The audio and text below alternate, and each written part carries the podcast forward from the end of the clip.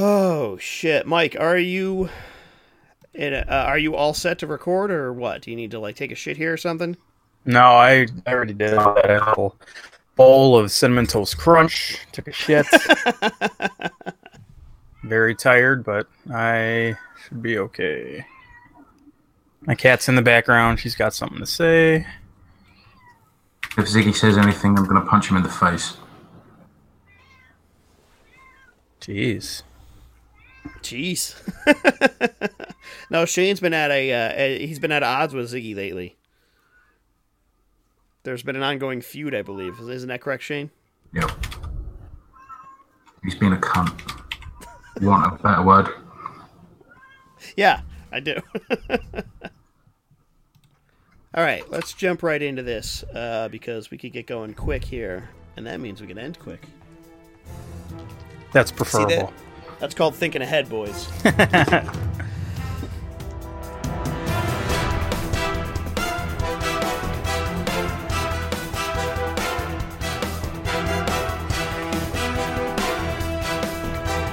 Welcome to All You Need Is Blood, the UHM Horror Podcast, with your hosts, Ryan, Shane, and Mike.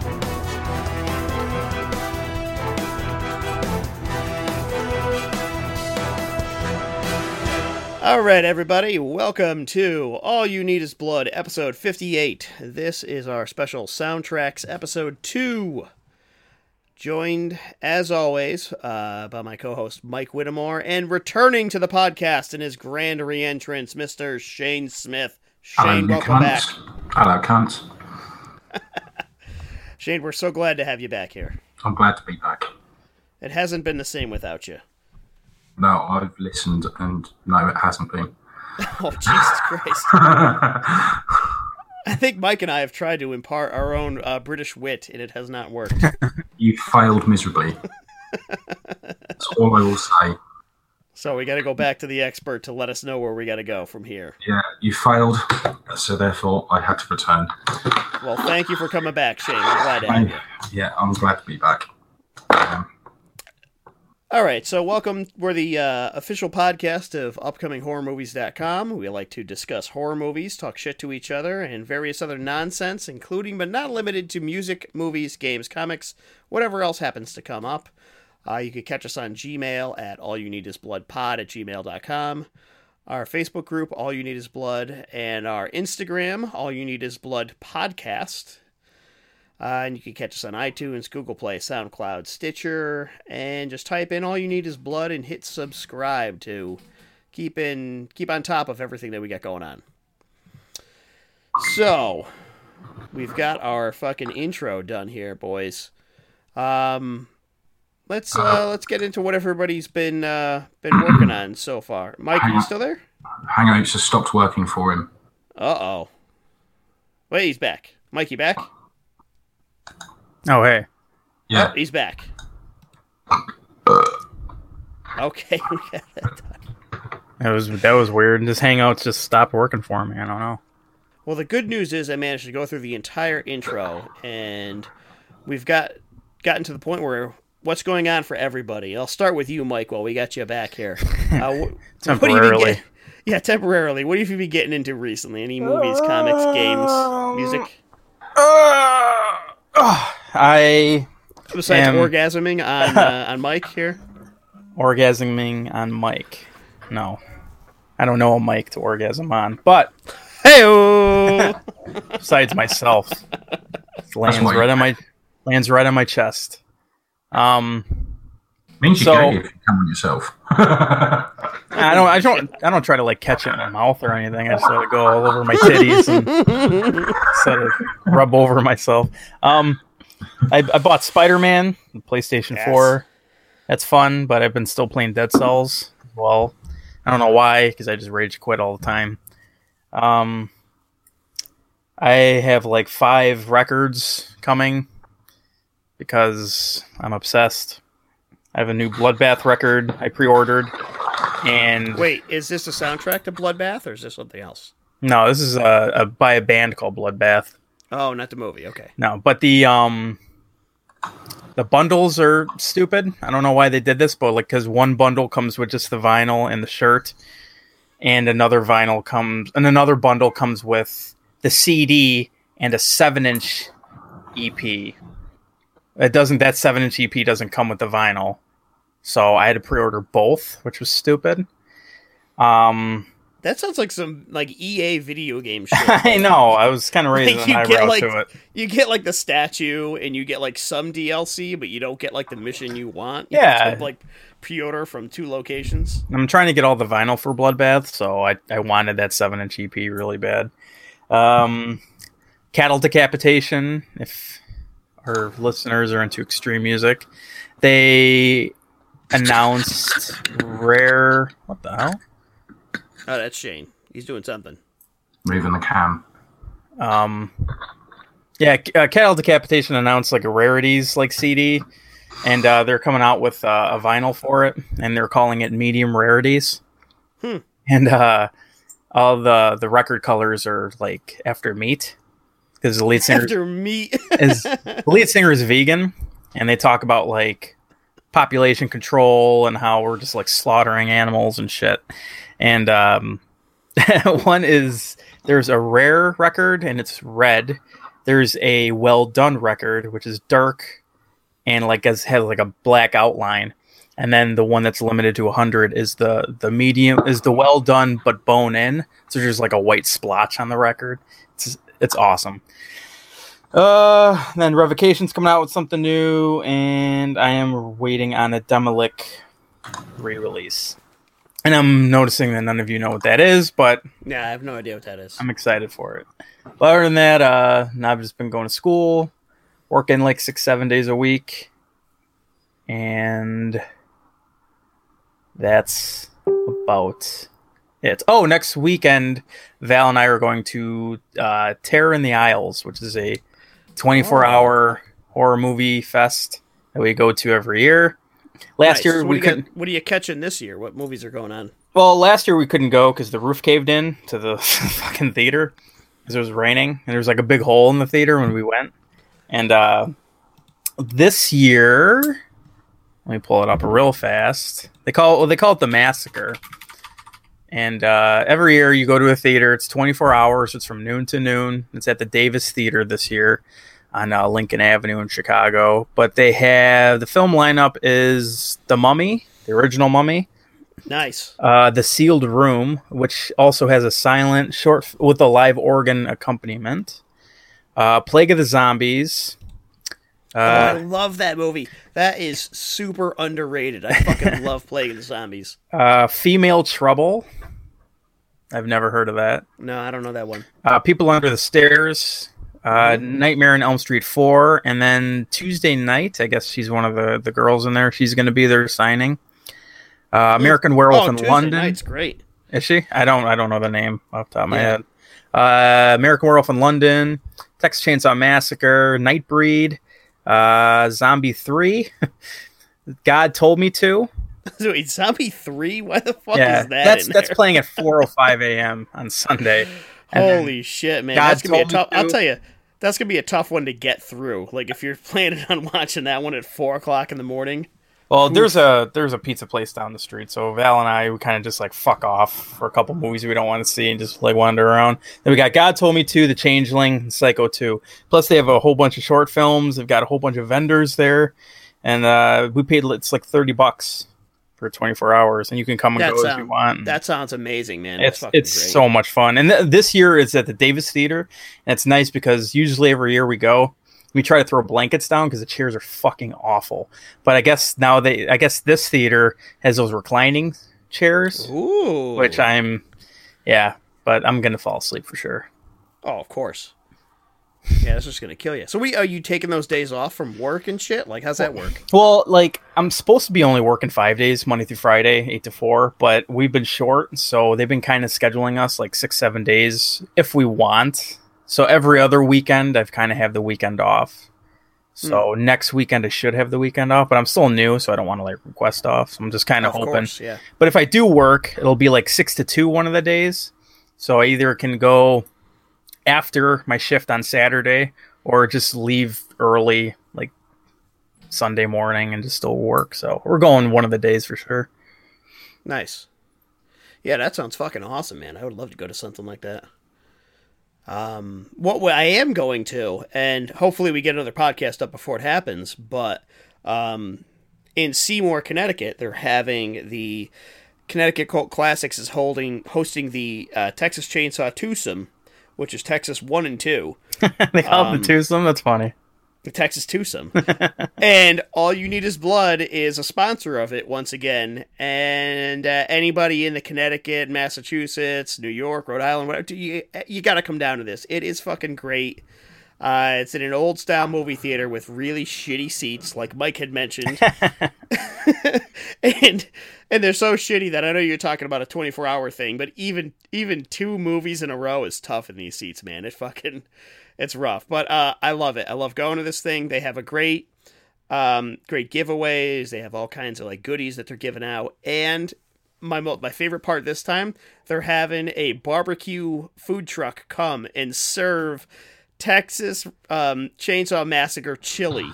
That's I am awesome. So fucking excited, dude. I'm gonna buy like two or three bowls and just blow up that entire place with my asshole. Good. Fuck all of them. If they if they're delivering chili, they Oh, they're yeah. asking for it. Of course. I, I'm super excited though. The guy that runs it, Larry, is super fucking cool. And um, yeah, uh, Connecticut Cult Classics. Everybody should come down. All you need is blood is sponsoring it. We're gonna have this great promo that I'm making. Hopefully, I'll be able to actually make it and not just put the other, the old one up that I had already made. But either way, it's gonna be sweet. So I'm excited about it. I love it. Uh, let me just get to some of the other dumb stuff I'm doing before I get to Shane there. Um, let's see what's going on lately. Um, I've been watching the New York Football Giants. Football season's back. First win today, baby. Boom. Um, Congrats. thank you very much. We had a horrible, horrible first two games. so did we. we blew a twenty point lead at Green Bay. Oh, that was. I felt so bad for you guys because I went to bed that game. Like, at, at the third quarter, I was like, oh, they're killing them. I'm going to sleep. Yeah. And like as, as the third quarter started, I went to bed and I woke up the next morning and I'm like, oh my god, they lost. My buddy was at that game because he goes to a bunch, and the whole I got Snapchats about the first half of the game. He was like, "Yeah, yeah." And then all of a sudden, I didn't get anything else. it's a rough game, man. Yep. But um, but yeah, uh, NFL's back. It's the only sport I really watch, so I'm happy about that. So I've been watching all kinds of football. Um, I, last night I just watched American Hustle, which I hadn't seen before. Have you guys seen that? yeah, it's a great movie. It is so good, man. Christian Bale, I am convinced he's one of the best actors of our time. Oh yeah, Like, absolutely. Like, you see, like, the big fat gut he has on him, and Elisa is like, that's fake. That's a that's a bodysuit. And I'm like, no, way. That, not not when Christian Bale's involved. Absolutely not. He's got just the biggest belly you've ever seen in your life. It's so good. Um, Louis C.K. and Bradley Cooper are awesome in that. Yeah, how did they like when Louis C.K. first showed up on screen? I just laughed because I had no idea he was in the movie. and um, but then as the movie goes on, you're like, oh my god, he's actually delivering a decent performance. Yeah. like opposite some like you know Bradley Cooper, a, a really good Hollywood actor. It's crazy. So um, yeah, I like that, and um, yeah, other than that, I don't know, not too much. Spider Man, like you mentioned, Mike. Um, my my thoughts on the game. This is my first PS4 game. Mhm. Uh, I bought the PS4 with this one, the Spider-Man version, like you had mentioned. Um, so far, my thoughts on it, uh, I, I I really really like love the way it's very Spider-Man. It's very nerdy. Like they they're putting in a lot of references from every other game. All the backpack quests Yeah. that reveal like old Spider-Man stuff. I love that part. And um, the only I'm not, I'm not gonna say, even say a negative. Like I compare it a lot to like the Arkham games because it's it is the Arkham version of of Spider-Man. Really, it really is. Definitely. Uh, the the only negative I'll put in is that the voice acting isn't on par with the Arkham voice acting. And but that's the only comparison I have it to because like other than that Batman game, it's it's the best Spider-Man game. It's the best like comic book game other than Batman. So Oh, I can agree Um, with you on that. I, yeah, I, I, I like it, but uh, I didn't really pay attention to voice acting. I don't have a problem with it, but the Arkham voice acting is just out of this world. Well, the, the problem is Arkham voice acting uses so much of the, the cartoon voice acting from Yeah. the 90s that I'm like, I wish it was the Spider Man voice acting from the 90s. but other than that, I really, really love it. It's a great game. Um, so, yeah, that's all I've been having uh, going on recently. How about you, Shane? What do you got? Um, I've been listening to a lot of music. I've not really been watching much. Um, so I've been kind of kicking back and listening to a lot of old school metal and goth and industrial. And um, yesterday I picked up the new Therapy album, Cleave, um, which I listened to this morning, and it's like old school therapy. It's like Irish pop punk at its finest. Ten songs, thirty-two minutes. Yeah, we. Uh, I um, been listening to a lot of music. Friday, I picked up um, Deadpool two and um, Avengers: Infinity War on Blu-ray, Yep. Um, and I watched those Friday night. Um, and it's always funny because Avengers: Infinity War always leaves me slightly bereft at the end of it. Um, and you know, you just get that feeling when you're watching it. You're like, "Fuck's sake, they've killed half the characters." But then I thought, Oh. right, No, no spoilers, Shane. Don't worry about it. fuck 'em. Um, but uh, then I thought, right, I needed to watch something slightly more amusing and put on Deadpool 2. And I bought the Blu-ray because the UK Blu-ray is it's two discs. So you've got the theatrical cut and you've got the super duper cut. Yeah. And um, the super duper cut is just beyond wrong. It's so funny, and I love it. And Now, I- now I've only I've only seen the super duper cut. I haven't seen the theatrical. Shane, is it, Did you is not it go see- going? did you not see it at the th- in theaters? No, no, no. I've only seen the uh, the super duper on Blu-ray. Is it Right. worth going back and watching the theatrical, or is the super duper too much better? It's so much better, and it's so Yeah. much funnier, and it's so much more wrong. It, I love it. In the, it's wrong in the sense that there are jokes in there that people will literally sit there and go, "Oh my god, I can't believe you got away with doing that."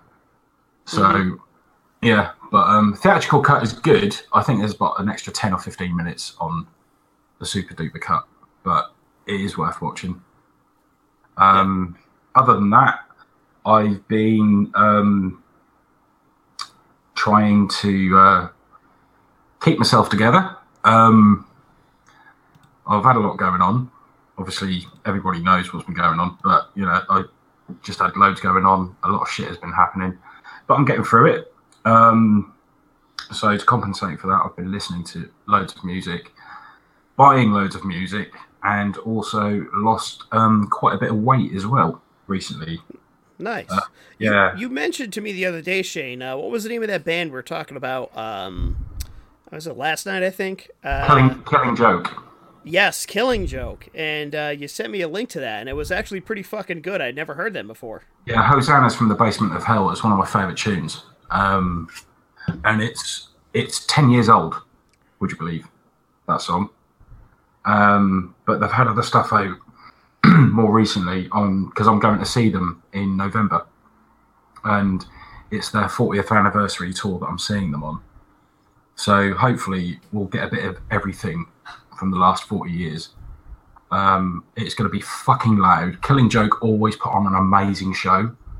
Um, a friend of mine was telling me she saw them at a festival and they had fire fire eaters on the sides of the stage, and like tribal dancers and all that kind of stuff joining in during the songs. And if they bring that to the UEA in Norwich, that'd be fucking amazing. Um, but I'm actually seeing therapy next month as well. I'm also seeing a band called Editors, and one on my bucket list. I'm potentially going to see Pete Murphy in December. And if, for anybody who doesn't know who Pete Murphy is, Pete Murphy is the lead singer of Bauhaus, who are one of my favourite bands. And Oh, that's awesome. yeah, and there's a, a lot of rumours doing the rounds at the moment about Pete Murphy's solo tour. Well, I say solo tour. He's he's gotten together with one half of the original. Uh, well, with the original bassist of Bauhaus, David J. So um, you've got half of Bauhaus, and the rumor is that the other two members of Bauhaus are apparently in England around the same time. So if they all get together and they do a reunion gig, I will probably die because So you're you're hoping that the, that this one guy's solo gig is gonna secretly be a reunion gig. yeah, and if it does, you will never hear from me again because I will die. And I'm not joking. because Bauhaus are one of my all-time favorite bands, and I've always loved them ever since I was a kid. And you know, if I ever got to see them live, I would probably die. I would not, no word of a lie. I'd probably dropped dead from like fucking shock. But um, you know, I'm I'm waiting on tickets for that, so that'll be awesome. Last weekend, I saw Garbage at live at Brixton Academy in London. That's fucking cool. I'd like to were- see them. They were fucking amazing. If you get the opportunity to see them, do it. That's all I can say. Shirley Manson, 50, Shirley Manson at 52 years old, prowls that stage like a motherfucker, and she holds the, the crowd in the palm of her hand, and she's still got it. Um, but this was the 20th anniversary of the version 2.0 album. So it was literally the entire album played in full, plus the B sides, plus two other tracks and the highlight for me was um, they did a mashup of Wicked Ways and Personal Jesus by Depeche Mode, which sounded absolutely amazing. No, that's cool as shit. Yeah, so and because I'm a big Depeche Mode fan as well, so that was just fucking amazing to hear that, and yeah, so that was all really cool. But um, other than that, um, I'm trying to get back into reading again. Um, I got sent a book a few days back, actually, um, by a friend of mine called Closure Limited and Other Zombie Tales by Max Brooks. Max So- Brooks, uh, the guy from uh, World War the, Z. um, World Yeah. War Z and, and Yeah. the Zombie Survival Guide. Yeah, Mel Brooks' son, isn't it? Yeah, Yeah, so I got sent that. I've not started reading it yet. It's quite a short book actually. It's only 124 pages. I But, didn't even um, know he had, he had another one. I thought those were his Yeah. only two books. Yeah, this was published in 2012. So What? yeah, Oh my god! Yeah, and there's also another book called Recorded Attacks Hmm. listed. So yeah, because I'm looking at it here. But yeah, so I've got that. Um, what else have I been doing? Trying not to kill the cat. Um, lifting weights, which Whoa! Yeah, I've been, I've been basically, I've had a bit of a change around um, in my lifestyle. Um, so it's like complete diet change, everything. The only thing I haven't been able to give up is the smokes. But um, That's the toughest, Shane. Man, I don't. I don't even know how you go through doing all that stuff at once. That's crazy. well, it's um, it's proven giving up nicotine is worse than giving up any kind of drug. And I did three days with no cigarettes last week, and I wanted to kill everybody in sight. And I was having a chat with a friend of mine, and he basically said giving up smoking right now would be the worst thing you could do. So everybody needs a vice, so just carry on with it until you feel ready. And I was like, right, okay, I'm going to do it. So I will be giving up smoking um, eventually, but right now it's the only thing I've got going because I don't drink anymore. I stopped. I quit drinking. Um, I'm pretty much going vegetarian again, and uh, here's a shocker: I've not had any chocolate for weeks. Holy shit, Shane! I've cut out sugar. I've cut out all Wow. sugar, all sugar Well, in my for you. diet, and I've not had any chocolate in weeks. And do you Mike, know what? you're you're a big uh, you're a big anti-sugar uh, weightlifting guy, right? Yeah, I, I I dabble. I dabble. All of the, there is no secret to losing weight. There's not. You just you give up carbs and sugar. You consume more fat, and uh, that's that's pretty much it. Well, yeah, but like you, you like lift weights and stuff, right? You're like one of those weight guys. Yeah, I lift uh, I lift weights. yeah, Nice. I'm not like uh you know I've been looking up into different proteins and everything. You take protein after, do cardio. You know, it's nice. Yeah, I'm. I'm just um, at the moment. Obviously, it's early days for me, but I mean, I I've not had any sugar since July. Um, Holy shit! yeah, so it's uh, it's been quite interesting actually because I've not even had the cravings for it. I've not even had the headaches that go with quitting sugar. Um, and I've cut down on meat intake as well. Um, and it's it's very strange for me to be going through all of this. I'm eating loads of veggies and drinking more water than the human body could possibly handle. But you know, I'm getting through it, and I've lost over. Well, I've I'm down a jean size, and for me, that's a massive, massive difference and like a fucking shock to my system because I've had people say to me that they've noticed how much weight I've lost. Nice, dude. I was Yeah. gonna. I was worried for a second you were gonna tell me how many stone you've lost, and I was gonna say I don't know what the fuck that is. Well, you got to remember, um, there's 14 pounds for a stone. Fourteen pounds to stone. Okay. Yeah. So I've lost close to 30 pounds. Holy shit, dude! Congratulations. Thank you. But yeah, Nice, good work. Well, keep it up, Shane. We're all behind you on this. yeah, thanks. And um, to to help you lose more weight, I'm actually going to bring up a topic that will probably make you retch. Um, have you seen any information on the new Child's Play movie, the remake that they're coming up with? yeah, it looks fucking awful. So let's talk about that for a quick second. Um, according to MovieWeb.com, they got some information on the new Child's Play remake, and uh, essentially, it is a defective uh, buddy doll, quote unquote, uh, whose programming code was hacked so that he has no limitations on his learning and also violence. So it's some type of strange hacker story where they deprogram a, uh, a toy doll and it starts coming to life and attacking people. And also, it's come out uh, that Aubrey Plaza um, from Parks and Rec fame. I mean, I, I actually don't know her from anything else. There's probably something else she's been in. Um, but um, she's going to be one of the main characters in it. And fuck, man. They also released an image of the new Chucky doll, or at least a half image, and it is fucking garbage. I don't know. What, what do you guys think about this uh, Chucky remake so far? Well, I'm not interested, but I've seen the picture of the doll and it looks like um, what was the fucking the transgender doll from the last Chucky movie? Oh, uh, uh, his son? Yeah. Um, It looks like him. Seed of Chucky. What the hell was Yeah. his name? Buddy? Not Buddy. What the hell was it? Shit, that's on my list to watch this October, too. Yeah, no, I've um, yeah, it, it looks like him. That's my opinion. But just reading that, it just sounded fucking dreadful. What do you think about this Chucky movie, Mike? Well, I don't have a problem with it because I feel like the last what four Chucky movies weren't the best. I don't mind Bride of Chucky. I think it's funny for what it is. Seed of Chucky is okay, but the last two were just like mediocre at best. So I, I'm, I'm welcoming. I heard, uh, really, I heard positive things about those two. I haven't watched them myself, but I've heard pretty good things. I mean, You know- they're they're okay, but like I don't think that they're up to the same caliber as the originals. Obviously, it's hard for a franchise to do, but I mean, I, I don't think it's the worst thing in the world. I think it's horribly miscast. I love Aubrey Plaza, but uh, she is not a mom.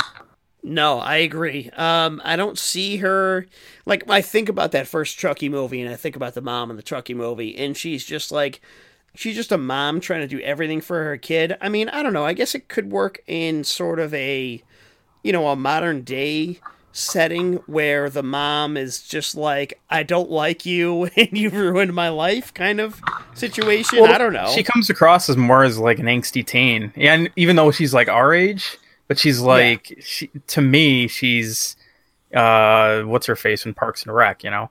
And oh yeah, I- yeah, absolutely. That's all I know her from. I, is she in something else? yeah. Like, apparently is it- she's in she's in Legion, and she's really good in that supposedly. Oh, I didn't know that. Yeah. Plus he's done like comedies here or there, but I don't I don't follow her pretty much on past Parks and Rec, but No, I'm a huge Parks and Rec fan, so you know her in that is what I picture. And while I can picture her being this like, I don't really like my child, and I'm just gonna get him something to placate him, I could see that aspect of it. But I don't know. I don't. I don't really see the same sort of connection that you had in the first Child's Play, where the mother's like, "No, this is the end all be all toy to give to my child," and and then when shit starts going bad, she's the one that figures it out. I don't mm-hmm. really see Aubrey Plaza as that. No. Plus, I mean, I, I think that like it all goes back to her just not being looking like a mom. You know, it's like I can't picture her in this role unless she's just like some secret amazing actress that no one's ever seen. But I, I just don't see it. Plus, I think the doll doesn't look as creepy anymore. It looks It too looks ter- polished and honestly looks terrible. And and somebody po- I forgot who posted it. I should probably mention him, but I I didn't write that quote down. But somebody said it looks like this is going to be ninety percent CGI. yep. And oh my god, I really hope it's not because that's just the worst. Like, could you imagine just a fucking CGI, full CGI, like fake Chucky with that face walking around? It's yeah, gonna be no it's, good. it's going to be garbage, and I don't know. I, I I'm welcoming it. I think it's I think it's it w- it's not the worst idea in the world, but how they're executing it, it's just all wrong. It's kind of Yeah, like got- it's kind of like how they did with um, Alien Covenant, because we had so many high hopes for it, and then when we got the Xenomorph on screen, it was just a fucking CGI creation. Yeah, I. I mean, let me think about that. There's an alien covenant. I'm more worried now. Here's the real problem: is like I already know, pretty much. This sounds horrible, but anything from that's coming from Ridley Scott Yeah, is not going to be that good. No, I agree, especially in um, recent years. But you know, on the remake, you have this potential, and I'm I'm trying to be positive along the lines of like I liked that last Puppet Master, like I liked that. I know what you're saying, Mike. You didn't. You weren't a big fan of it. But listen, dude, it was ridiculous and it was fun, and I'm hoping it's something like that. Like, just go fucking over the top. It's a talking doll going crazy. but what worries me is I think someone from the forum was like, well, you know, if it's funny, then Aubrey Plaza could like explore her comedic roots. But if you wa- if you look on the the synops for like UHM, they says As a the- detective. No, the director said it's going to be surprisingly emotional. It's like I don't want that Oh, in my Child's no. movie. I don't want emotion. I just want Chucky killing people. That's it. Yeah, I don't know. I'm I'm I'm real hesitant on it. I'm I'm I'm hoping. I'm giving that like maybe it's gonna be good. Um, on another front, something we've been honestly pretty negative about, with the exception of Shane, is getting amazing reviews. The Halloween movie, 2018's Halloween, is getting just critically acclaimed Of course it is. at this point. Are we softening up on it, Mike? Do we feel like No. this is going to be a positive? No, I'm I, it's it's going to I'm looking forward be to it. it's going to be the same thing as you know it's always come out in my opinion, and people are you know probably flocking and loving it because it's close to Halloween and the reviews are coming out, and I I, I don't see it being that good. But if it is, you know that's that's awesome. All I right, can- Shane, let's get your thoughts in here. What, what are you thinking about the Halloween um, reboot so far? All right. Well, basically, from the trailer alone, I'm really excited about it. Um, you know, the full trailer because Danny McBride has, you know, he's gone on record and said he's not going for the cheese factor. He's going straight for the fear factor, and it's something we need. You know, we it needs to be brought back into the franchise. Um, also, I think the main selling point for me, obviously, well, obviously Jamie Lee Curtis is back. John Carpenter is back as assistant producer, not to mention the fact he's doing the score for it. And um, what's his fucking face? The original um, Michael Myers. Yeah, He's back. So you've got like the three magic ingredients that could make it work. And if Danny McBride does it right, it's going to be a fucking good film. You know, the story's going to be, yeah, the story at the moment. A lot of people have, are basically saying it's quite flawed because it's a direct sequel and it's avoiding all the canon. Personally speaking, I think we need it. Um, because, in my opinion, the last few Halloween movies have sucked. The- by the last few, you mean everything after one? Everything after three. Wait, that's a whole lot of Halloween you're wiping away there, Shane. Yep. Because let's face it, well, H2O could have been great. Um, No, just, I, I disagree. I don't think it could have been great. I think there's no way for that to have been good. I'm just saying it could have been great. I mean, Jamie Lee Curtis was back, all of that kind of stuff. That was great. Um, what was it the sequel? Um, Yeah, Resurrection. yeah, that was fucking awful, and Yep. it was fucking awful. And I'm pretty sure, you know, I'm pretty sure it was the one that had fucking Busta Rhymes in it. Yep. Um, yeah, that was fucking that was dreadful. I just want Busta Rhymes dead from the start because I fucking hate Busta Rhymes. Um, but you know, that's just my opinion of it, and it's it's one of these films that I am excited about, and you know, I'm not going to lie, I am going to get my tickets for the opening night because I fucking want it. I want it. I really want it. So um, we shall see how that goes, and obviously I will get back to you on that. All right. Well, we're all holding our breath, Shane. We're I think we're all excited to see it, and um, we should all try to see it uh, at least at opening weekend. Um, you know, so we can get something insightful out and get all those sweet, sweet views or clicks or whatever the fuck it is. Yeah. So, um, all right, cool. Well, let's get on to our main topic then, folks. Uh, soundtracks again, one of our actually pretty positive episodes, uh, and I know it's uh, one of Shane's favorites. So, um, Shane, do you want to start us off, or you want somebody else to go first? Um, I'll let someone else go first. All right. Uh, I need to I'll have jump a, in. I need to have a think about what I'm going to say as well. So um, yeah, let someone else All go first. Cool. I'll I'll start off first. Um, so when we were thinking about soundtracks, the first thing that came to mind, um, based on sort of the second episode and what I liked about some of these movies, uh, the first one I wanted to talk about was 2014's It Follows, directed by David Robert Mitchell. Um, and I know this is one of those movies that is sort of divisive in the horror community. And by that I mean that it gets mixed reviews from horror fans, but critically it's completely acclaimed. Um, you know, it's sort of like The Witch or Babadook or something like that, where people who are like uh, movie critics love it, and then like for whatever reason, some horror fans just don't want to get into it. Uh, but I've never seen any horror fan disparage the soundtrack. In fact, I've seen a lot of them say I didn't really like the movie itself, but the music was great.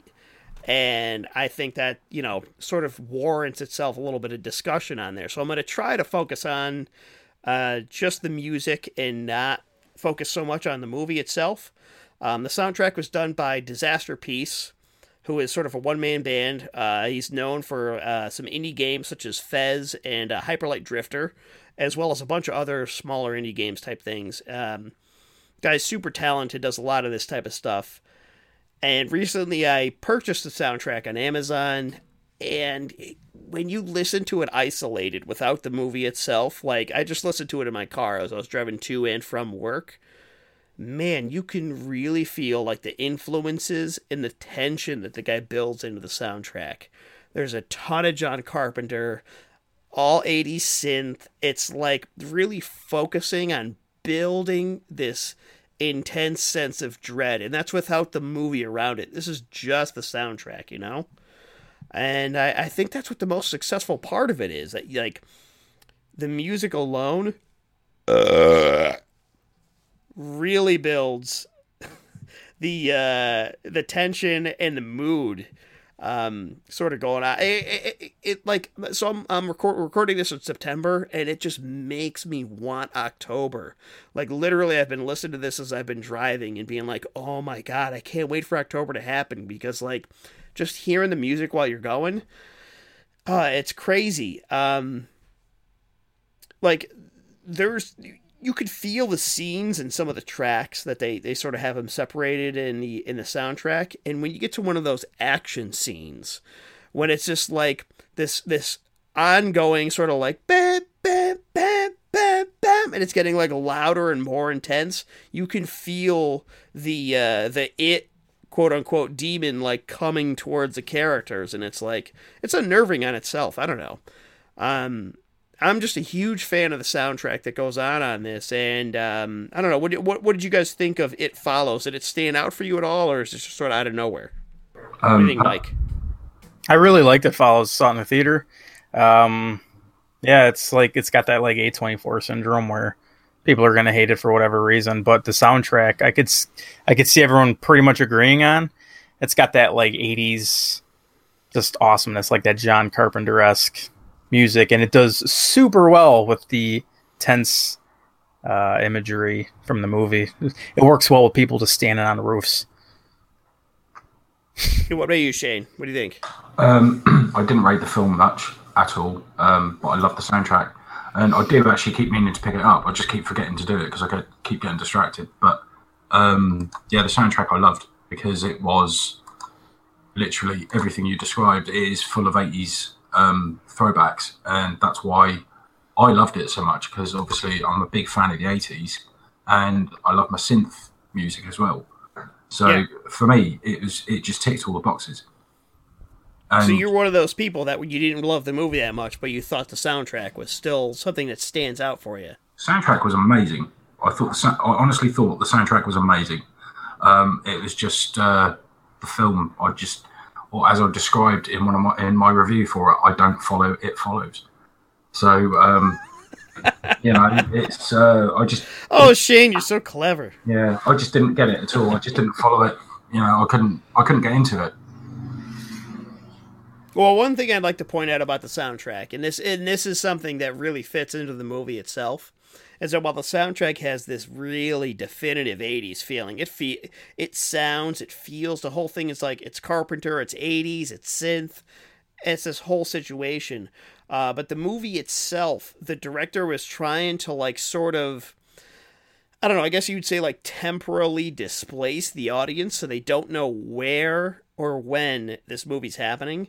And he they use the soundtrack to that effect, where the soundtrack's super 80s, but in the movie there's like a bunch of stuff, like there's some technology from the 2000s, and then there's like old cars from the 80s and 60s, and like all kinds of weird shit that happens.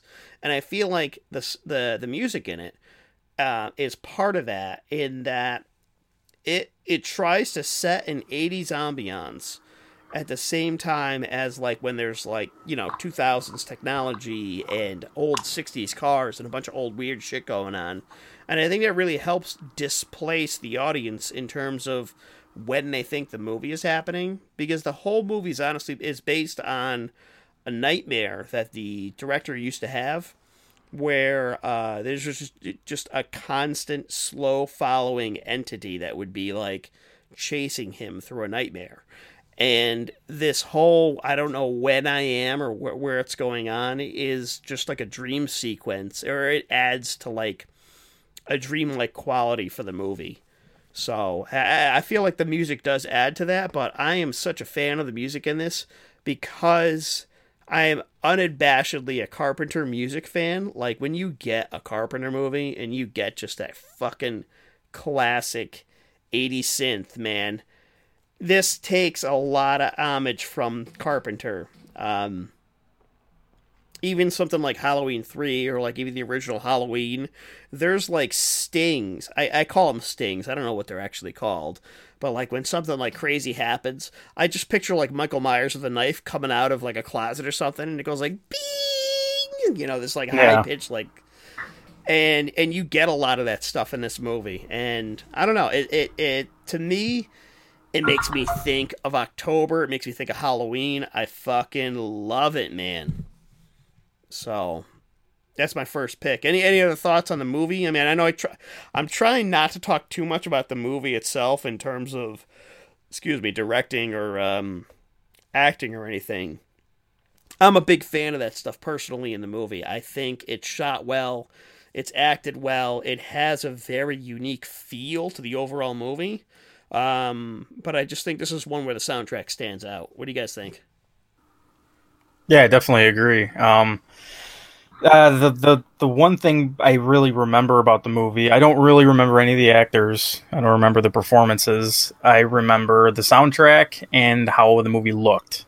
I think they they were trying to go for an '80s feel without uh, overly going for an '80s feel, like you have, and then you know in the new It movie or Stranger Things, and they have like oh, Evil Dead poster on the wall. It's like yeah, we get it. You're in the '80s. Yeah, you know? yeah. Ghostbusters costume. Yeah, it's like, come on. Uh, but uh, in It Follows, it didn't overly do that. In fact, you don't know when this movie takes place.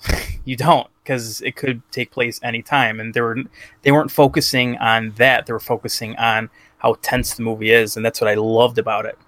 And they brought in this great soundtrack, and I I just thought it was excellent how it was executed. Could we also mention what's one thing how unique it is? Oh yeah, in in terms of horror movies, I mean, how many times have we seen where it's just it's a slasher, it's a serial killer, it's a fucking guy going around stabbing people or doing whatever, or it's a ghost. It's you know people are like trapped in one place and this other thing is happening.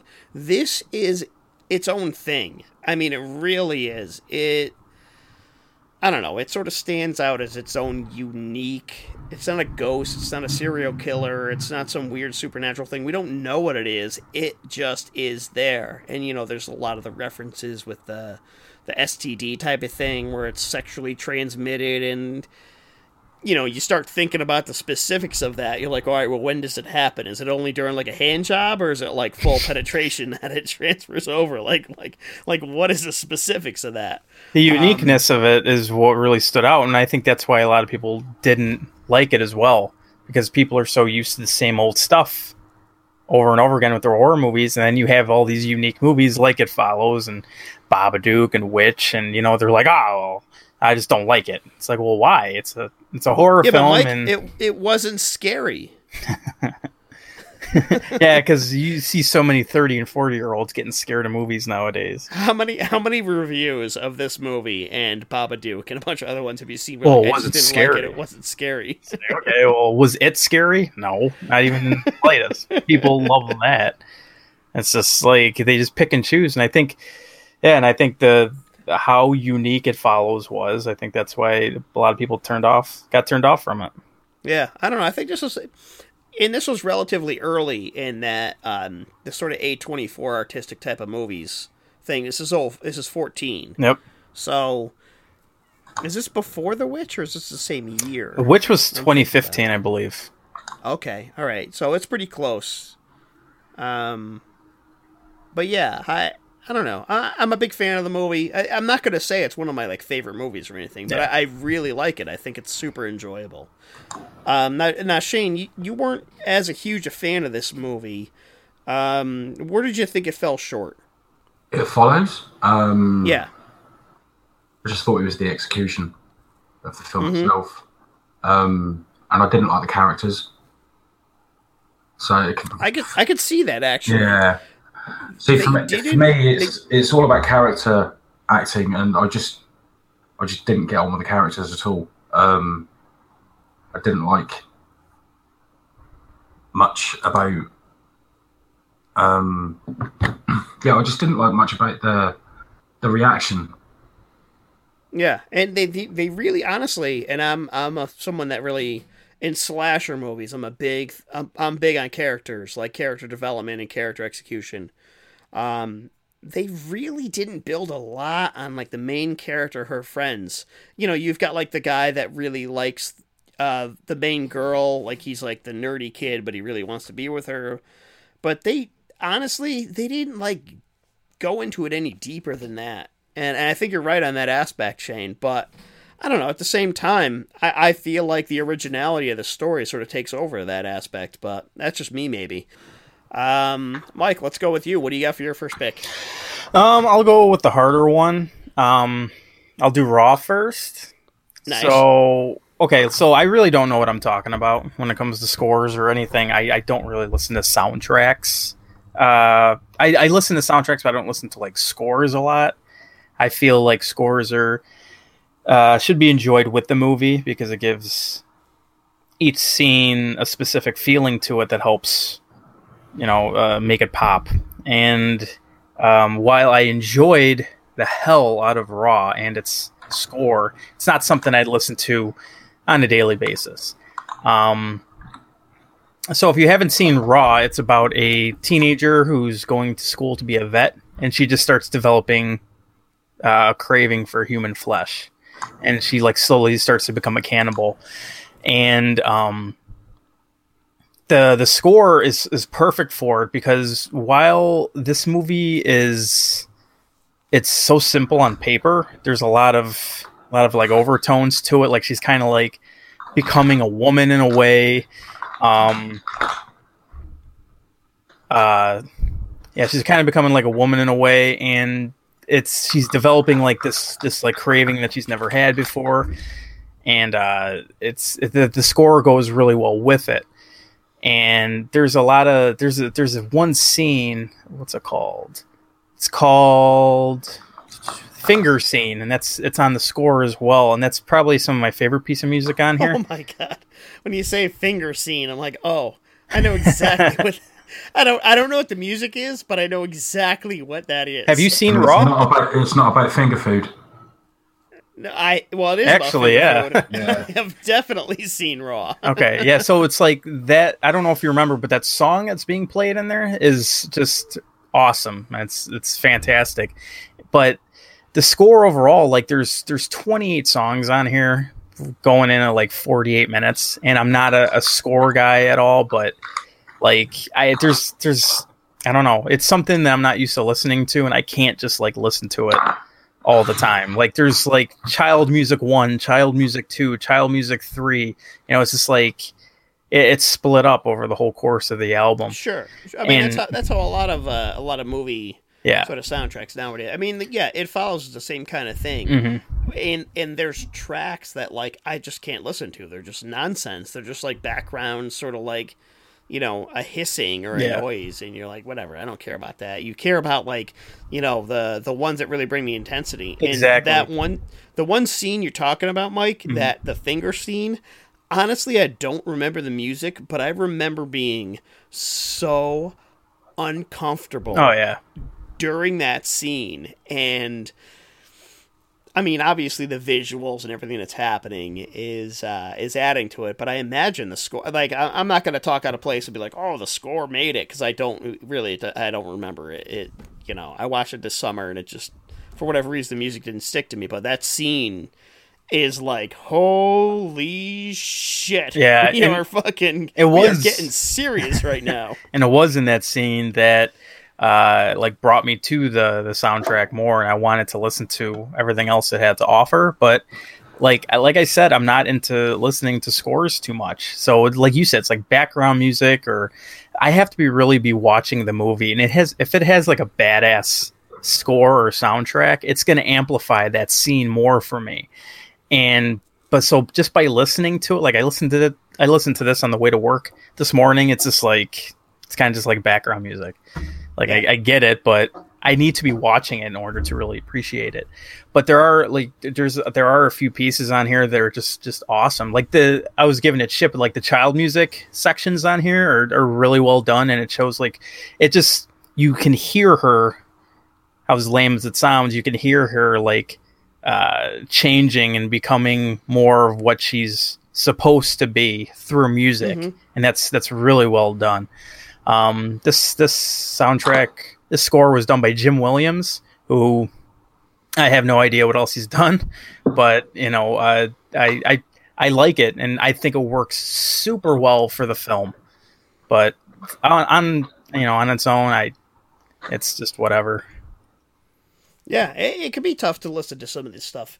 And I mean, I even admit, like uh, when I was talking about, um, you know, uh, it follows. Uh, there are tracks that I'm just like, all right, I, this is enough of this track. Let's skip ahead. like, that, I mean, that's just that's the nature of the beast Yeah. because some of the, you know, when you buy these things on like Amazon or whatever, they give you the whole fucking thing, and you're like, all right, I know. And these tracks, there are times when it goes like almost completely silent, but there's just like a little hint of a violin like crawling along the bottom you can barely hear Yeah, because they're trying to focus on the dialogue or something and you're like i don't need to hear that. Just fucking go. Yeah. the next one. Um yeah i liked uh raw. I, I liked it as a movie. Even as a movie i felt it was super hot and cold there were parts that i really liked and parts that i'm just like fucking go yeah, yeah. It's definitely slow. Definitely slow. Yeah, inconsistent in pace if I wanted to sound really pretentious. Which I do. I always do. I don't know. Shane, have you seen or heard Raw? No. Yeah, it, it's a French movie, right, Mike? Yep. And but I'll say if if you're hesitant on French movies, this one's very accessible. Uh, there's a lot of French movies I don't recommend to people because they do not they're not accessible. they're not like uh, that's something a modern audience would like. But uh, Raw, it's on Netflix, I believe. Still, it has not been removed. It's a fucking it's a quick watch and I really liked it. I thought it was good. Uh, I also date a vet, so I spent most of the time asking my girlfriend if uh, I'm like, "Hey, this is what happens, right?" They they make you like eat raw meat and like they splash blood on you, and she's like, "What the fuck are you talking about?" It's a biography. it's a biography, right?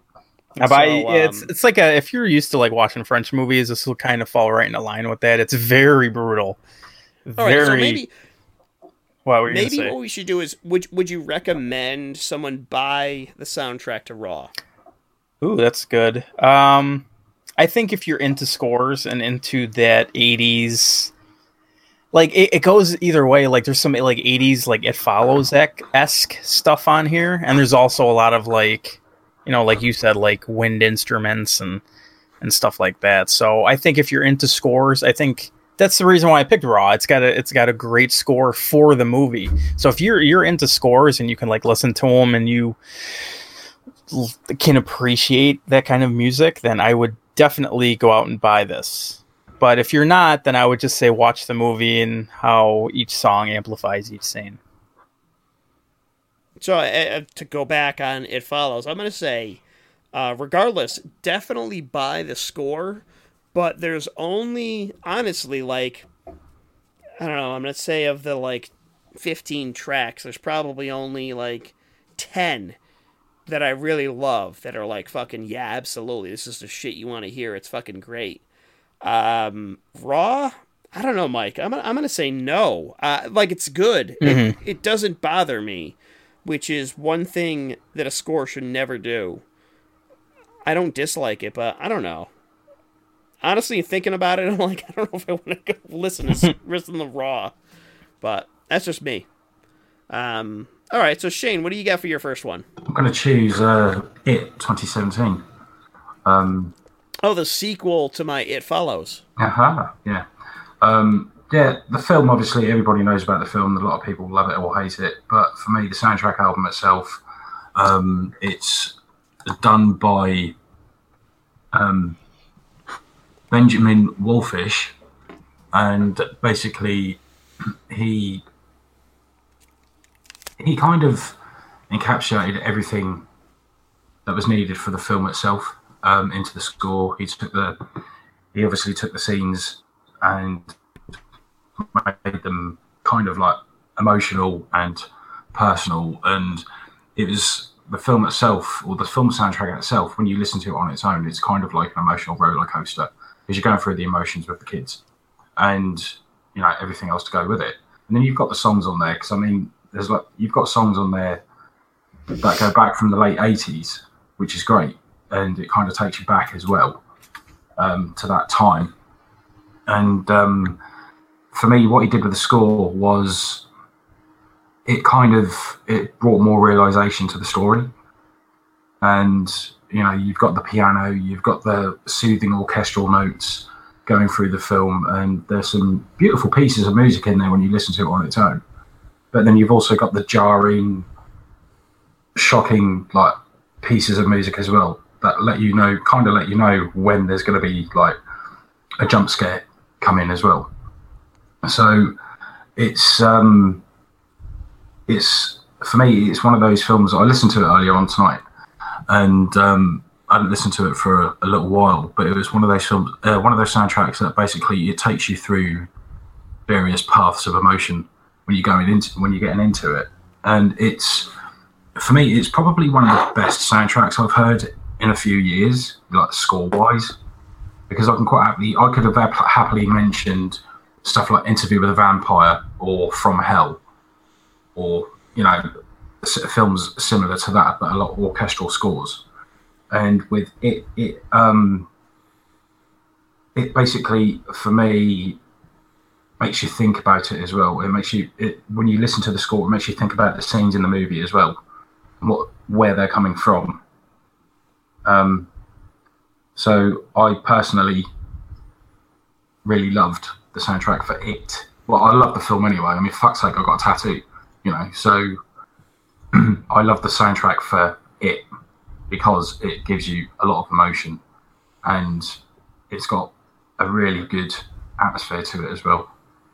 Now, did you think it was more important to have the right stuff No, or hanging tough from New Kids on the Block? Uh, Which was the no. more important aspect of the movie? no, not for me personally. no, for me, you had stuff. You had the songs on the soundtrack. I mean, you had XTC's "Dear God," which is like a typical atheist, anti-God, anti-Jesus kind of tune, anyway. And I just thought that was kind of perfect for it. Um, and then obviously, uh, personally, you've got the Cure six different ways when they're which is playing playing when they're cleaning the house or the bath up in Yeah. Beverly's house. And then, I mean, you've got Love Removal Machine by the Cult. One of my f- absolute Yeah. favorite songs of all time, by the way. and it's just a fucking awesome tune to start the film off. And it's like because on the soundtrack itself, there's 47 pieces of music, including the songs that they used. But on the CD, there's 38 tracks. On the vinyl, because I've got the vinyl picture disc. Now the vinyl picture disc only has 18 tracks, so they've basically um, taken like the more important cues from the film and put it on the picture disc but there is also a double vinyl, which has got thir- 39 tracks. So for me to be a com- total completist and get everything, I'd have to buy the double vinyl soundtrack, which is quite expensive. Jesus. Um, I've got the picture disc and I've got the CD. So it's like trying to get the rest of the pieces of music together. Um, so I might, I might have to do that. I might have to treat myself for Christmas or something like that. But Mm. you know, but just for the record, Ryan, there's actually I'm looking at the on Tunefind, and where it lists the complete soundtracks for all the movies that you've got. I mean, you've got there's obviously you've got Anthrax Antisocial during the rock fight, Oh my rock- God. rock war, and then you've got Six Six Six by Anvil as well.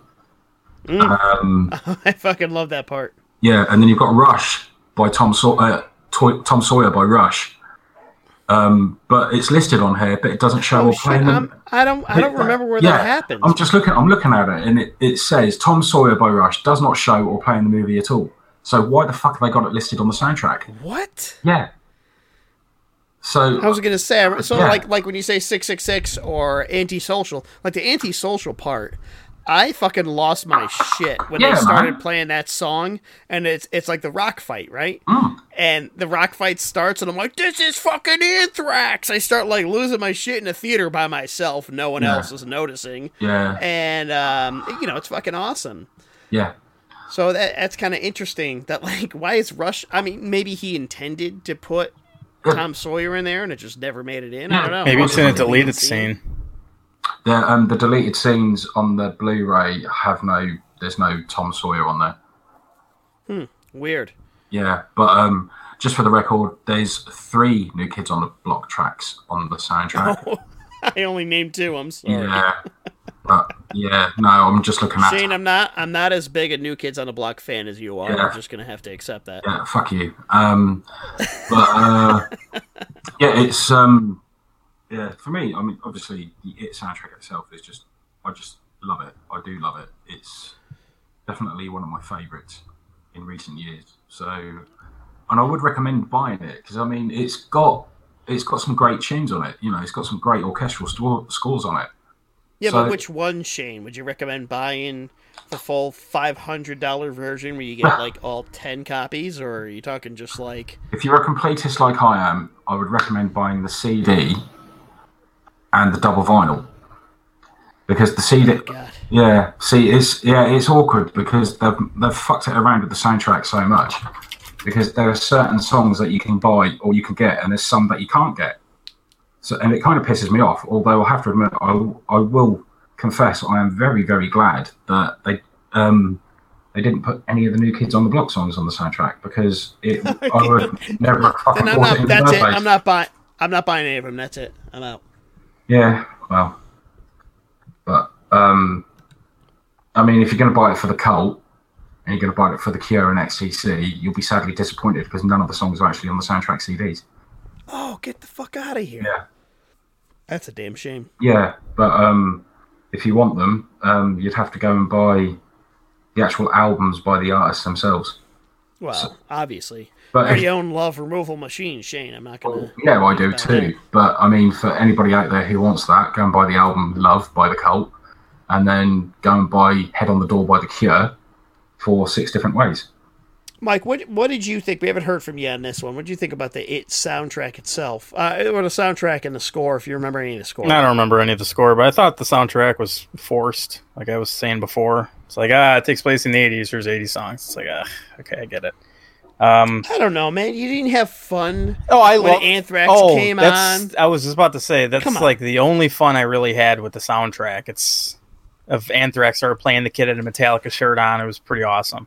But uh, I don't know. I just I I'm just so- I maybe I'm just so it's so oversaturated with like 80s uh like like shows and movies being set in the 80s and being overly 80s. I'm just like okay, I'm done with it because like I thought Anthrax is cool that they put in there, but other than that, I don't really remember the soundtrack much. I just, I guess I just didn't care.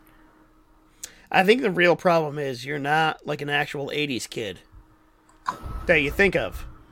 I mean, When- I, I listen to like, a when- lot of '80s music, like a lot. That's the primary music I listen to is '80s stuff. And while I appreciate like- the songs, it's just like Where's your new Kids on the Block background, bro? Come on. I will no, not never. Yeah, but that's like the pop culture of the 80s, you know what I mean? Like I've got no love for fucking New Kids on the Block, but like th- growing up in that time, that if you fucking turn on the radio, you're hearing that shit. It is just on. And it was like funny to go into a movie theater and be like, "Oh, that's right. This is exactly what happens. There's four New Kids on the Block songs, and then you hear like one Anthrax song." I don't know. Um myself i i really like the mix of the pop and the rock and the metal and all that like you know the, the, every, they threw everything 80s into the soundtrack honestly the the the score and everything that happens in the background i did not pay attention at all it, it didn't stick to You know what? Now that you mention bit. it, the the score actually pretty much ruined the movie for me. Really Yeah, because I remember talking about this in our it review and we were talking about it before. And since every single jump scare was was uh not followed, but like preceded yeah, preceded with a like a part in the score, it's like I knew what was coming every single time. Besides that Mhm. amazing opening scene, which I don't even recall there being a score to it, but every other scene in the movie was just like, oh, by the way, here comes a jump scare. It's like, oh my god, I get it. You know, it's just I think that that's what made me just think the movie was super mediocre because I, I called every time there was going to be kind of like a jump scare. But that's just me personal. what do you think about that shane Oh, uh, I mean, I don't think nothing about it really. I mean, at the end of the day, everybody has their own opinion of it. So simple as that, really. I mean, what more is there to say? You know, Mike, you didn't grow up in the '80s like we did, so Oh, Ryan, Yeah. R- Ryan, you're like what two years older than me? i don't know man i'm like uh my, I- i'm like gonna be 36 soon so Oh Jesus! So you're like five Yeah. years older than me. It's like yeah, I mean, yeah But I, I listen to a lot of '80s music now. And Shane's like 40 years older than me. so Yeah, I'm 44. That's what I said, right? but like Yeah, let's say 40 years older than me, you cunt. but let's say let's say I'm watching a movie that takes place in the '90s. I'm not gonna just lose my shit because I heard Red Hot Chili Peppers or Korn. You know, I, I don't give a shit. It's like I understand. Yeah, but what if you heard Britney Spears? I would think nothing of it. I it wouldn't stand out to me because Because the difference is Chili Peppers are fucking awesome. yeah, Chili Peppers are awesome, but they're overplayed. Just like Yes, the, I you agree. know, It's just like I, you know, Anthrax I like, and I like how they put Anthrax in there, and I got excited when uh, the producers put Metallica and Zombieland, and that's that's great and everything. But When's the last time you heard Anthrax in a fucking big budget Hollywood movie? yeah, they're on a bunch of soundtracks. Well, I mean, like, when's the last time? It, like, modern. I I understand in the '80s, obviously. You know. Well, I mean, they're on like Roadrunner does metal soundtracks. I think Anthrax is on a couple of them, but like I I don't I don't know. I just it's cool and all, but I, it doesn't stand out to me. It's not like a like a huge plus for me that I'm hearing a song that I can listen to, you know, whatever. Maybe I just I, I just don't think I enjoyed the movie enough to really that to me those pieces of music, those songs didn't amplify the scenes at all for me. The Rock War, that's So- one thing, but like everything else was just like the New Kids on the Block thing. Like he pointed at a poster and you hear New Kids on the Block. It was funny, but like now they're on the soundtrack. It's like, come on.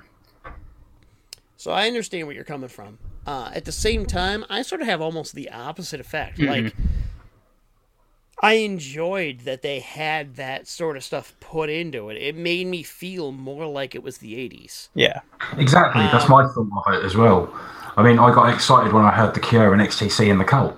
Yeah, but they I mean, I don't know. I mean, what doesn't do that now? Everything we're in like an 80s tribute. I mean, you have It Follows with 80s synth. You have all these horror movies that are going back to 80s like yeah, style but music. it follows. us- It, it's its own thing, though. It's all original. It's not like, hey, everybody, remember fucking the soundtrack to Halloween? Here's the Halloween soundtrack. No, it takes like it takes cues from that and sort of makes its own thing. Where I understand, you know, 2017's it, it, you know, it sort of says, you know, hey, remember the 80s? This is what the 80s is. Maybe that it's just my opinion as an old fuck, but I like it. Uh, I'm not gonna sit here and defend it. Let's get out with our soundtracks here, boys. All right. So I left off on uh, You. It Follows. What's that? I think it's your turn. Yes, sir. I'm gonna go with Halloween Part Three, Season of the Witch, 1982, directed by Tommy Lee Wallace. This is not a John Carpenter film, fellas. However, it has a John Carpenter soundtrack, making it the most important Halloween film after the first one. Sure, the second one exists, but as we all know, according to the people that make the remake, Halloween 2 doesn't mean shit, so we could just throw that right out the, right out the window. Um, Halloween 3, I'm a big fan of the movie. I fucking love so many things about it, but I'm going to try. I'm going to try with everything I got to focus on the soundtrack. I don't know if I can, because every time I think of Halloween 3, I think of Tom Atkins' mustache, and I'm just like, you know what? This is what makes the movie. But let's let's focus on the soundtrack for a second. So this is a Carpenter soundtrack, and I don't know. I feel like this is one of the most memorable ones. Like when I first hear any of the songs for this soundtrack, I know it's Halloween 3. I'm like, yes, this is Halloween 3. It feels like Halloween. It's got this great 80s synth, as all great John Carpenter soundtracks do. Um, and it has the most over the top.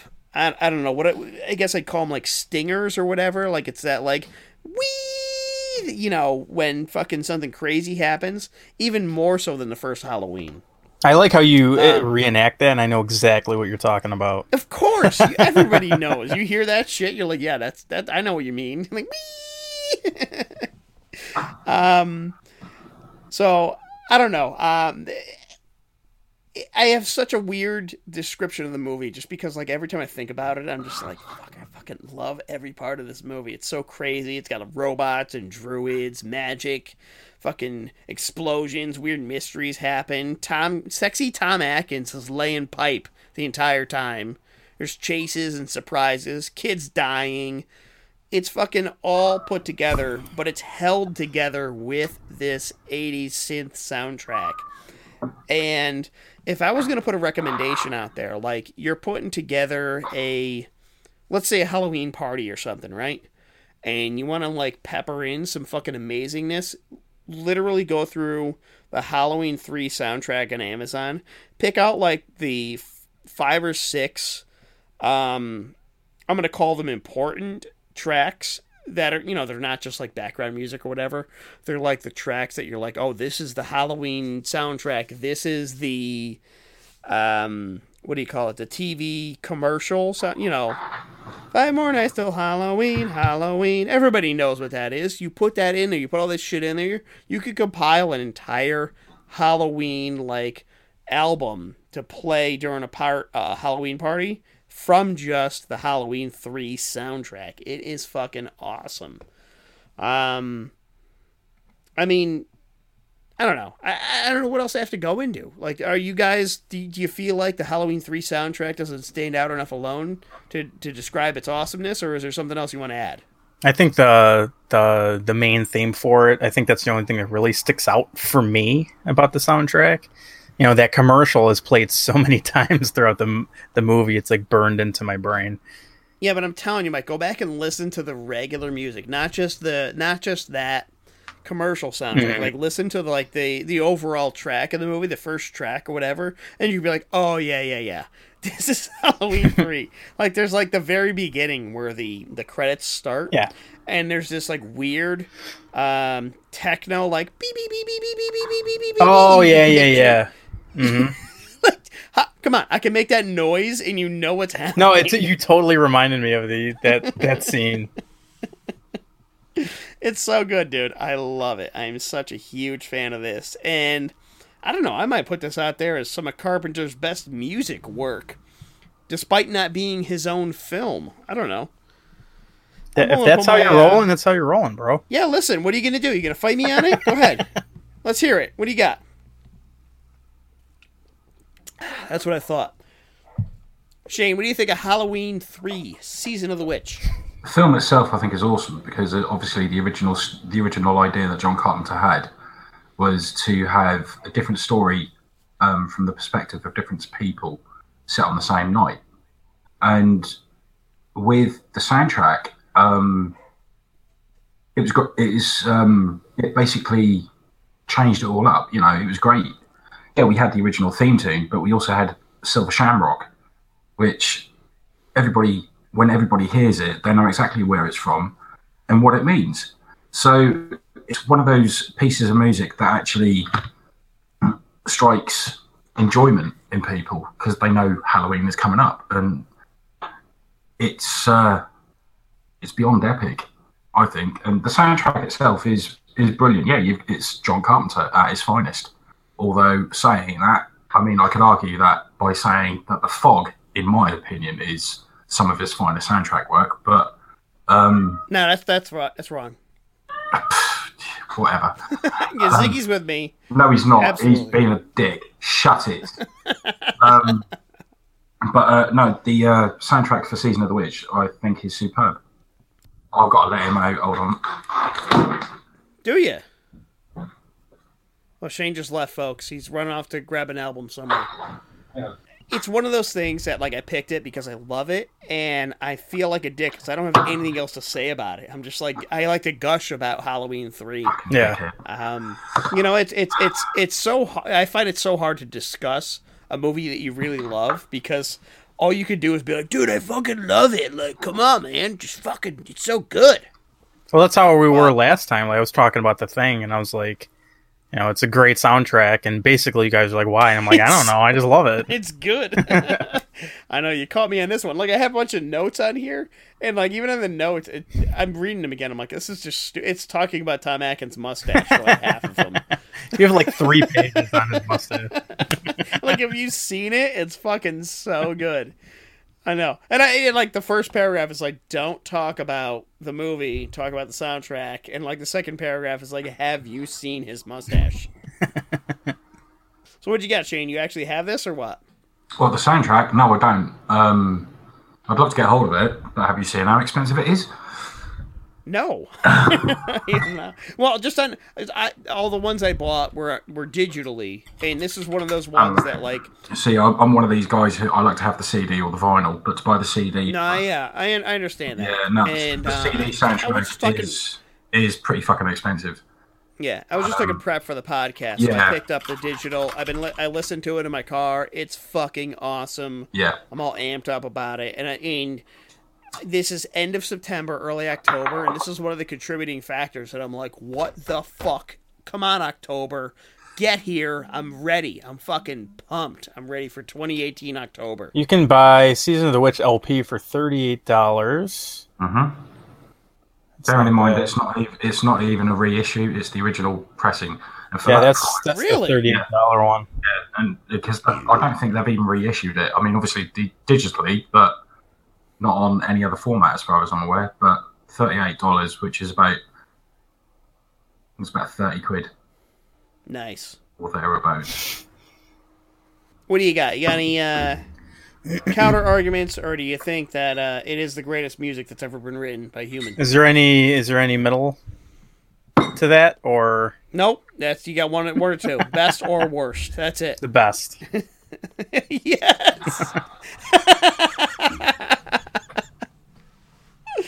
oh fuck, that was good. All right, Mike. What do you got for your second pick? I'm gonna I'm gonna back off here All right, looks like I have to stop doing my homework now. But as, uh you, as you look up Halloween three vinyls. I did already. Um let's see. So my second pick, I picked Mandy, which just came out and I just watched it yesterday. Oh, I'm excited about. It. I I hadn't had a chance to watch this. I I actually brought it up. I was gonna rent it, but uh, worst came to worst, and I just didn't have time because the Giants were playing. So Understandable. But uh I, I watched on Prime Video, it was only five bucks. Well worth the five bucks. Um so okay, I'm gonna go a little bit into this movie. It's because a lot of people don't like artsy movies at all. And this movie is a super simple premise. It's very, very simple. There's no spoilers here, but at the very beginning, not the very beginning, but towards the beginning, Nicolas Cage's wife Mandy gets killed by like a Jesus cult. And throughout the rest of the movie, he's on a murder revenge spree. And the people he comes across with, you can interpret as different um different uh hmm, imagery for the movie. Uh, it could be taken many different ways. So it, it's an artsy movie. It's not as obnoxious as Killing of a Sacred Deer, and I wouldn't say it's as artsy as uh, like an A twenty four movie. I'd say it's like in the middle somewhere. Um, so I, I think it's it could be it could be viewed at as a great revenge flick, or it could be viewed as as something a lot more. Um, there's some really horrendous pacing issues in the in the very beginning of the movie. Um, I think a lot of those scenes could have been cut down like five minutes. Um, but uh, the, the soundtrack is what really pulled me in, and I heard a lot of people saying like how how there was a lot of like metal incorporated into it, and I was waiting for. I was, I was. Let's see, what's the word for it? I didn't want a, a metal soundtrack like those really goofy fucking movies that are, are made nowadays, where it's like a metal soundtrack. It's it's I metal. know I know exactly what you mean. You get this like. Um, it- it's sort of like a hardcore underground movie that where there's just like death metal and like flesh being ripped open. Yeah, sort of. And it's just like they put in the most, like, oh yeah, like in the in the movie themselves, they're like Slayer, Metal. It's like, yeah, I, I, dude, I get it, man. But uh, I was waiting for like a like a soundtrack like that, and thank God I did not get that. It, it was okay. So, like I said before, I don't know what the hell I'm talking about, but um, the guy who did the score, his name is Jóhann Jóhannsson and Mhm. apparently this is his final completed score and he worked with a guy from the uh, doom and drone metal band Sunn and Sunn if you listen to their music it's like if you're at a funeral and you needed music for that funeral it's like long notes that are like one or two notes at a, at a time and it's very long and very dark. And he worked with uh, uh, one of the guys from that band and i think he did a very very good job with this dark uh, atmosphere i mean in the movie Nicolas cage watches his wife get killed so um, it's it, the whole movie is very very dark there's a lot of ambient um, doom like orchestrations to it. It's it's very like long and drawn out and not really to the point. Um, once again, it's not something I listened to this today as well on the way to work, and I, I wouldn't really listen to it all the time. It just made me want to watch the movie again.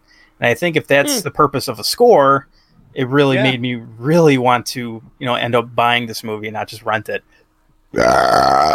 And I think that the next time I watch this movie, it's going to be How did you manage to fucking go from that right into another like paragraph? Like, it- Ryan. We're professionals. You should understand. that was amazing, Mike. I just want to say, I want to point out to the audience how impressive that is because like I have to pause in between breaths, and Mike just continues. See, every breath I take, I just assume I'm gonna burp, so I'm kind of used to it. but yeah, it's uh, it- it's a movie that every single scene, like I think this soundtrack is way better than Raw. Um, obviously, they're way two different movies, and this movie is pretty artsy and dark, and he's killing like biker people, and he's got like armor on, and it's just, it's it's got practical effects. It's Nicolas Cage. It's it's great. It's it's really good. I really enjoyed this. Thinking about it Can I- now makes me want to pause about about the soundtrack for a second? Go ahead. And literally, I'm I'm super amped about this movie because I loved the trailer.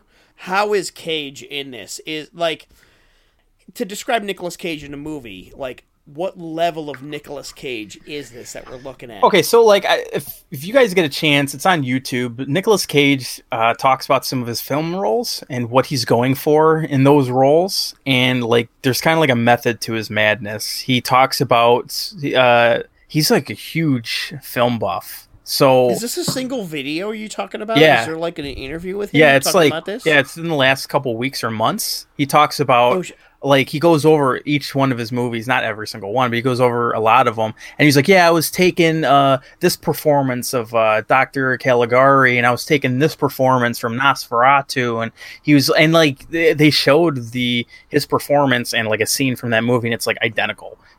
Get the fuck out of here. yeah, it's pretty awesome. All right.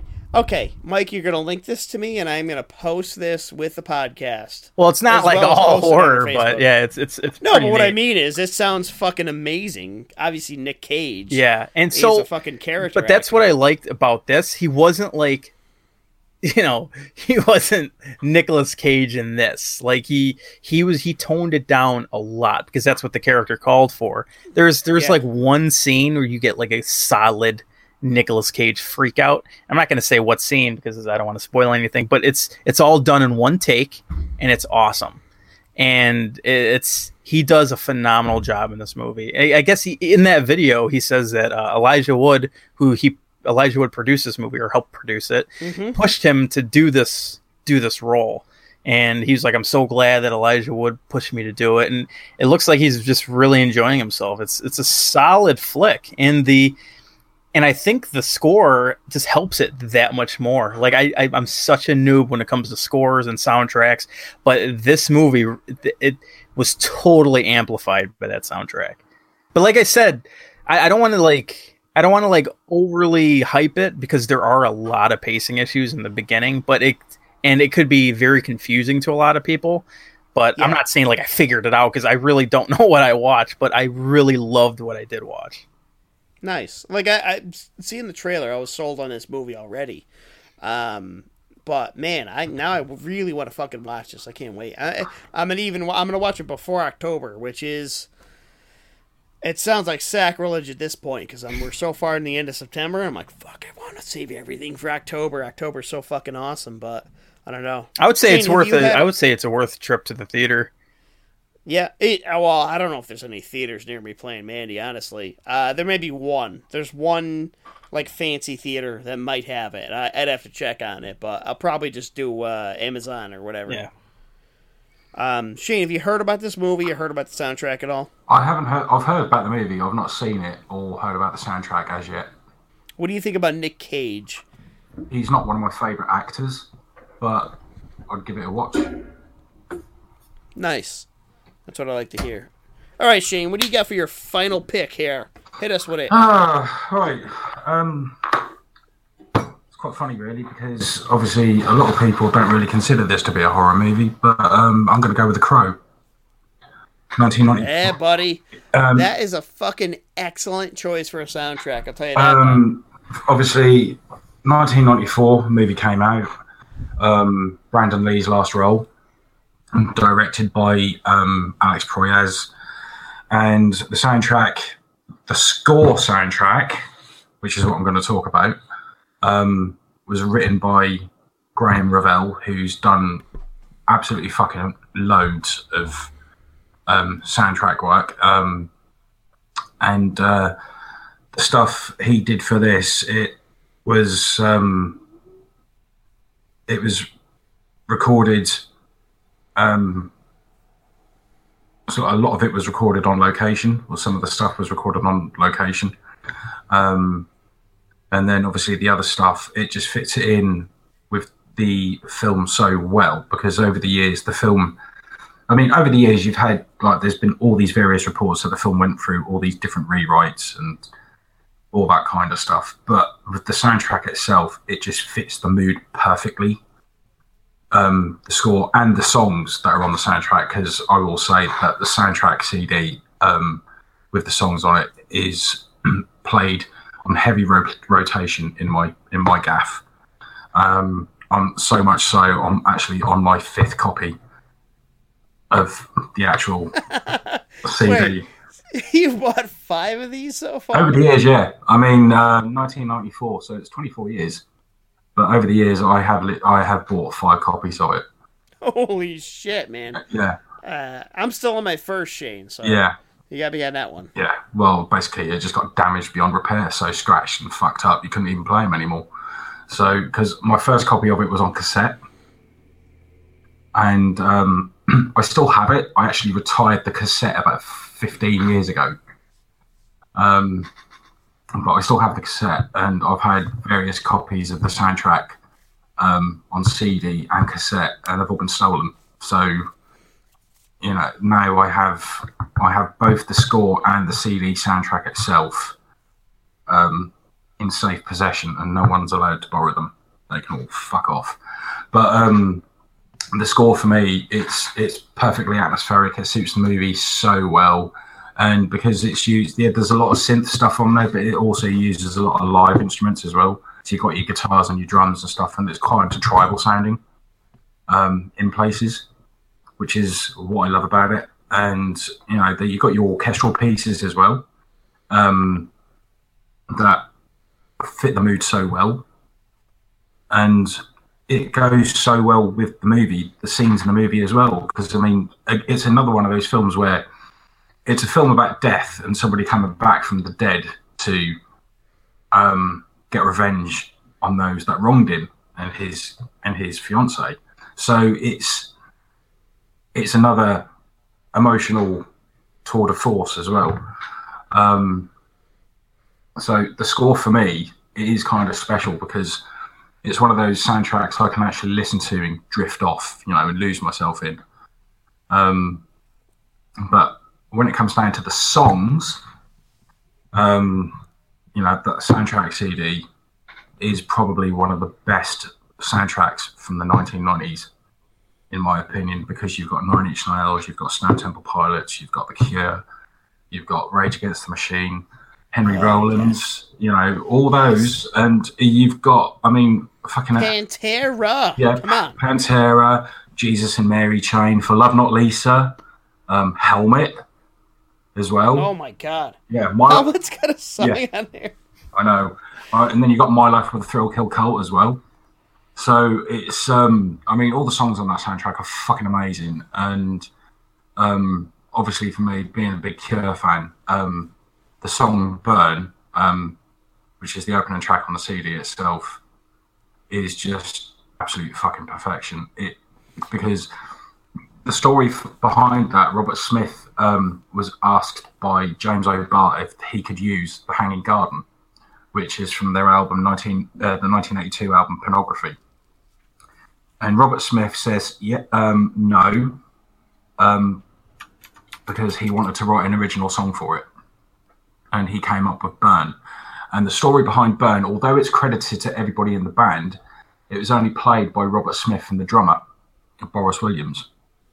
And they went in the studio and did it in a day, um, which by Robert Smith standards is pretty fucking amazing because usually he takes months to write a song. Um, but for him to do this in a day was pretty epic. And um, they've only ever played it live once, so that was pretty impressive. And then you've got obviously you've got.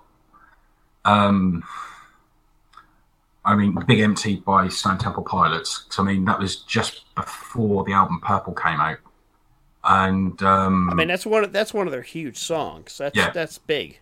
Yeah, and um, when that song came out, it was like exclusive to the Crow soundtracks. It came out about three or four months before Purple came out, so no one had heard it. And then it is one of their most popular songs. And with all due respect to Stone Temple Pilots, they've got some brilliant songs, but Big Empty is just fucking amazing. You know, you, Absolutely, you've got that's one of my favorites. Yeah, I love STP too. That's, Yeah. I'm a big STP guy. Yeah, and you've got the slide guitar in there, and you listen to it, and you think eh, the first time I listened to it, I was like, "What the fuck is this?" You know, slide guitar and all that. And don't get me wrong, I love I love a bit of slide guitar, but then when that fucking chorus kicks in with the full on like drums and that and that shredding guitar, I'm like, "Holy fucking shit!" And you know, you listen to it, and it is one of those songs where you can you do lose yourself in it. You know, for five minutes, you sit there and you listen to it, and you lose yourself in it and it's so good. Um, but then also you've got the Nine Inch Nails track "Dead Souls," which was originally a Joy Division song, and they recorded that for the soundtracks, but specifically. So it was just fucking, you know, just every every song on that soundtrack. It's like a goth's wet dream, for want of a better word you know, you see, like, you put that soundtrack on, you're like, oh my god, fuck, and so everybody loves the Crow. Well, a lot of people love the Crow. And No, had- I think you're right. Like even Yeah. so, wh- when I was when I was like growing up, um, the Crow the Crow soundtrack was like a must-have. Like, y- eh, you know, back in the day, there was like the goths and the metalheads and the rock guys and the alts and all that. The Crow soundtrack had fucking everything. You want STP, you want Rage Against Machine, you got Pantera, you've got like anybody that was into the sort of quote unquote rock genre, there was everything for you in the Crow soundtrack, and that was a fucking must have, man. I remember I picked that up used at a uh, actually I got the CD for a good it was for two ninety nine at a used CD place in Waterbury uh, back in the day growing up. That was a fucking big hit. yeah. See, because I mean, the Crow it is, it is one of those soundtrack albums that is popular amongst everybody. And Yeah, you know, absolutely. You you listen to it. I mean, I can listen to it now because whenever I listen to the score, I have to listen to the soundtrack CD directly after. Because to me, it's the whole soundtrack. It's everything there, and you know, it just puts you in the right mood. And you know, I can I can sit there and I can watch the film, and I can listen to it, and it's a great ninety minutes or ninety four minutes, whatever it is. But for me, to really fully experience everything, I have to listen to both the score and the soundtrack.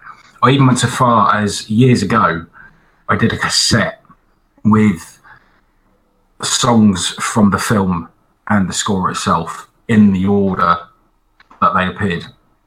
Because I was Oh, that a much cool of idea. yeah, that was I was that much of a geek about it, and I might even still have the tape to be quite honest with you, because it was I recorded it onto cassette um, in 1994, at the tail end of 1994. Yeah, that's 24 years ago. Jesus. Yeah, Mike, what do you eh, do? You know about the Crow? Do you have you thought about the soundtrack at all? I've seen it when I was a kid. I haven't seen it since, so I can't comment on it. I think this is really worth checking out. I mean, I know you you're you're a fan of like the metal sort of genre and all that, but like I know you've obviously heard Stone Temple Pilots and Rage and all the Oh, other. yeah. um, of course, this is a. I mean, I would say it's almost like a, a definitive staple of. I mean, we talked about like sort of an '80s like sort of grab when we talked about it, where it was like, no, this is sort of the songs of the '80s. This is really a, one of those grabs of the '90s, but the only difference is there's no pop songs in this. No. There's no, you know, I, I don't even know what you're talking about. It- it- you know, there's no like, uh, don't go chasing waterfalls or fucking um, hanging what's tough. her face. Hanging Tough. Yeah, there's no there's no like uh, '90s pop. It's all just sort of the the the rock, the metal, the the alternative of the '90s Yeah, going on it in was, this one. I think. it definitely a quintessential soundtrack that encapsulated everything that was cool about 90s alternative music.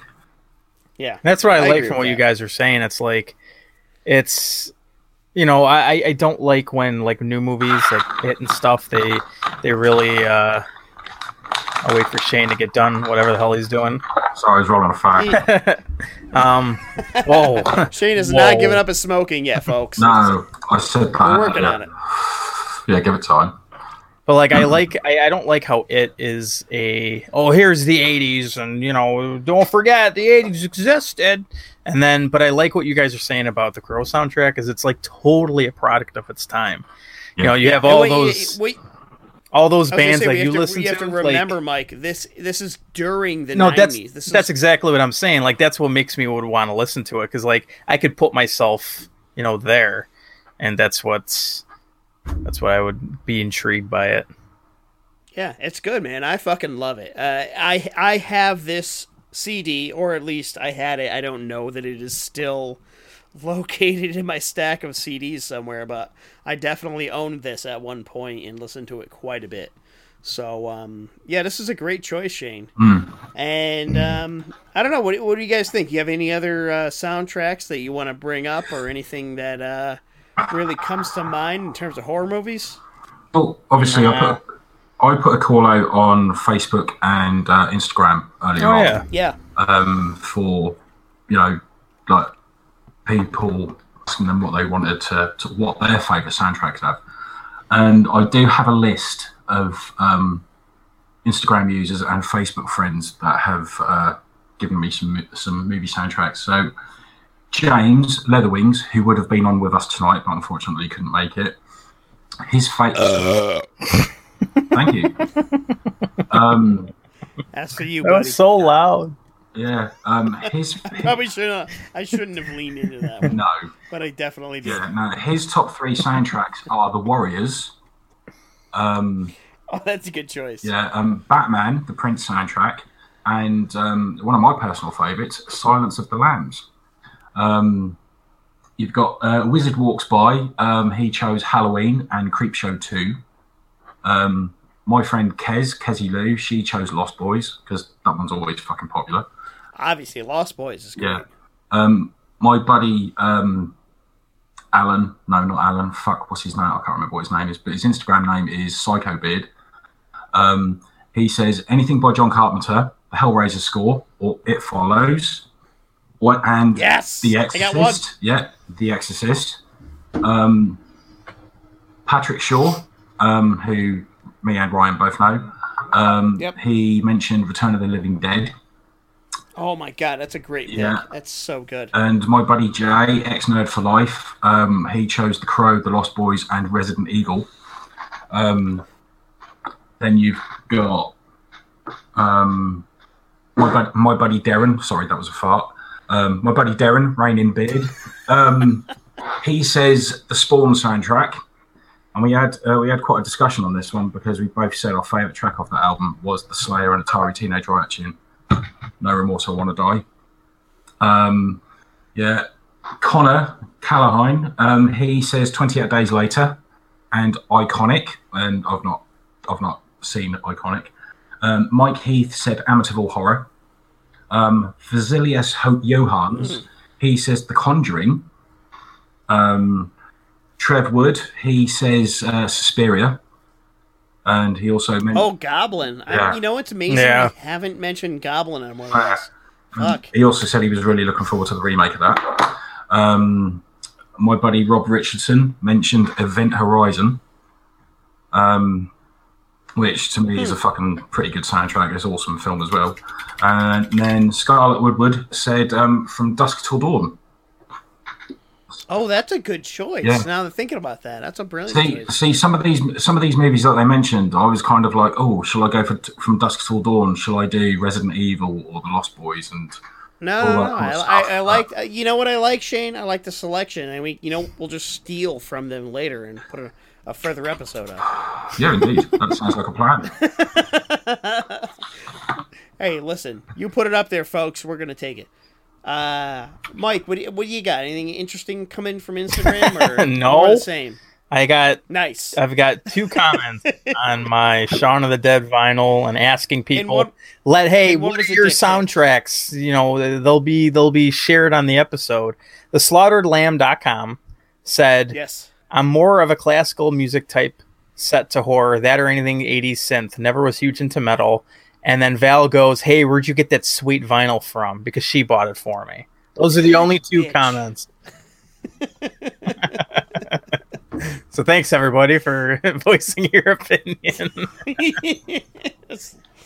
Slaughter Lamb, come on, guys. You could step that up a little bit. I know you folks. they're Yeah. busy they're Who- busy I don't. I don't know who is running the Instagram, but I know. I probably know who the person Yeah. is. Step it up. Come on. Yeah.